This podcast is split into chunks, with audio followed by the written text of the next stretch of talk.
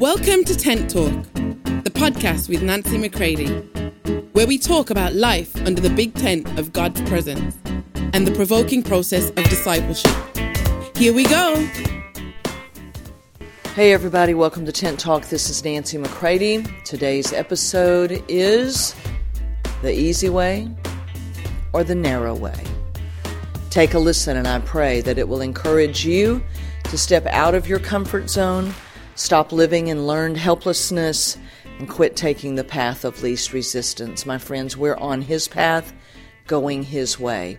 And I pray that this very uh, strong episode uh, will encourage you. Love you all. Hey, everybody. I recently heard someone share on three things that um, work against success. Now, remember that here on Tent Talk, we consider success uh, to be sharing in the most successful life ever, which is God's very own life. Right? We are those who share in the life of Jesus Christ. His life, His nature, is our nature, is our life. The most successful life that's ever lived. I mean, on the day when Jesus looked like the greatest failure, hanging on a cross outside of town, naked, bludgeoned, whipped, mocked, ridiculed, spit upon, harassed, was actually his most successful day. I'm just wondering if there are a few other sons out there who are yet delivered to the point that they are willing to look like an absolute and total failure while knowing deep within their spirit they are successful. Because when we are carrying out the Father's will with glad hearts, my friends, this is success. We already share in the most successful life ever. I mean, it sounds like an odd statement, but we have to know this. The perfect life. 1 John 5:20 says that this man is the one true God and life eternal. We share in his life. His desire has always been that his life would be freely chosen. His life would be put within our spirit and we would come alive to him. And then we would yield ourselves freely to him and that we would learn his way of life that we would freely choose it. You see, discipleship is very disruptive, my friends, and it is a deliberately chosen way of life. You're no one's victim. No one's going to do anything to you. If you don't choose to go, okay. But my friends, why be born again and not go his way? So this episode is titled The Easy Way or The Narrow Way. Of course, I'm provoking you to go the narrow way. For the narrow way leads us into wide, open places with Him. Let Him put His limits on you, my friend. Let Him. Let Him put you in that narrow way. Allow Him. Trust Him. And when you come through the narrow way, Oh my. He takes you into big, wide open places with Him. I've oftentimes shared about how Jesus allowed the Father to put limits upon Him. Jesus only did what the Father was doing, and He only said what the Father was saying. But He did save the entire world. Now, what fights us living this is that we often choose the easy way. So when I was recently listening to uh, a person share, uh, because they weren't speaking about spiritual things, but I, I thought this is really so very true. It's certainly been true in my life, and I would venture to say it's true in many people's lives because this person shared that uh, the three things that fight success. Now remember, I've just defined success for you. Uh, but is that the number one is that people just remain in their comfort zone. That 80% of people find reasons not to change. I thought this was pretty strong. 80% of people find reasons not to shift, not to change, not to participate, if you will, in metanoia, that when God gives us the opportunity, He grants unto us the gift of a striking conviction that we need to make a course correction. We've gotten off trajectory. We are not going His way.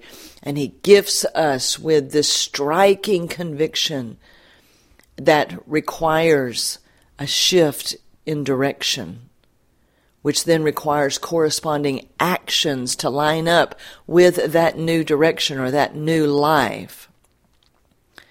Right? We are free people. As a matter of fact, I'm going to remind you again today, you are the only free people on the face of the earth. It matters. It matters what direction we walk in, what truth uh, we take hold of, the truth, the person of Jesus Christ. Mm, Jesus. It matters then the decisions that we begin to make moment by moment inwardly. You know, the majority of them are so private. That's why nobody will really know whether you took them or not until the actions begin to reveal the decisions that we have truly made. Oh, my friends, the will is so important. I spoke about it during the month of September on Ring the Bell. Might be good to revisit those right there towards the end of September. My friends, you are free. Don't remain just in your comfort zone. Let Him be your comfort as you step out of your comfort zone. The second one was learned helplessness. You see, my friends, we might have been victims early in life, and I guarantee you, I know a lot about this. I wrote about it in the book, and this unbelievable powerlessness that comes over us because of a seducing spirit, an abusive, murderous spirit that says, You don't matter. I can do to you whatever I want. You see, that's not just an action, that's a power known as sin that then is literally in such a guttural, visceral way is mauling you. But then once you grow up and you're no longer a child, we have to allow God, by His power within us, to literally, literally allow Him to break this learned helplessness off of us where we say things like, I can't do it. My friends, that's only half the story. Not I, but Christ. Of course, I can't do anything.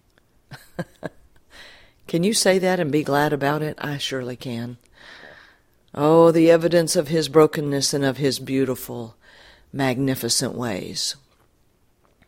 Oh, I can't do it, and I never was supposed to. It's not my job but Christ. Now here comes my work, which is to trust Him. John 6, 26 through 29. Oh, my work is to trust the one. Oh, to trust Him. And the third is that people seek the path of least resistance, always looking for the easy way. But my invitation to you today, my friends, as we continue on, in a very timely way. We are still in real time engagement with the Father. Oh, it's very important. Those 30 days in September were to get us ready to go deeper and deeper and deeper. And I'm inviting you, abandon, forsake the easy way and enter in to the narrow way. I'm doing this today in a very fresh way at whole new levels. And I thought I would just share it with you. Oh my, my friends, how it matters how we respond to Him. And you are going to know your depths of need and dependency so intensely, so intensely. Mm. Mm. As you realize, oh, how I need you. How I need you, Father. And as I mature, I begin to say, oh, how I want you. I see you, I hear you, I choose you. And I choose you, and therefore I choose your way. Bring me in the narrow way. Oh, Father, thank you. Thank you, Father, for your great love for me, for every person listening. We choose you with our heads lifted up. You're the glory and the lifter of our head, Father we choose you with our eyes wide open. And we say, Yes, we go with you. And we know, Father, that you then begin to ready us. Your love inside of us will energize and activate our faith in you. Galatians 5 6. Enfolded in your love which is so beyond a feeling, it is a knowing. Let this come to your people, every person listening right now. And according to Ephesians 4:15, enfold us in love, wrapped up in it, saturated in it. Grow us up for this hour of history. Come on, my friends. Abandon the easy way and with glad hearts, let's enter into the narrow way with Him. I love you all. We will talk soon. For more information on Nancy, please visit nancymccready.com or follow her on social media at nbmccready.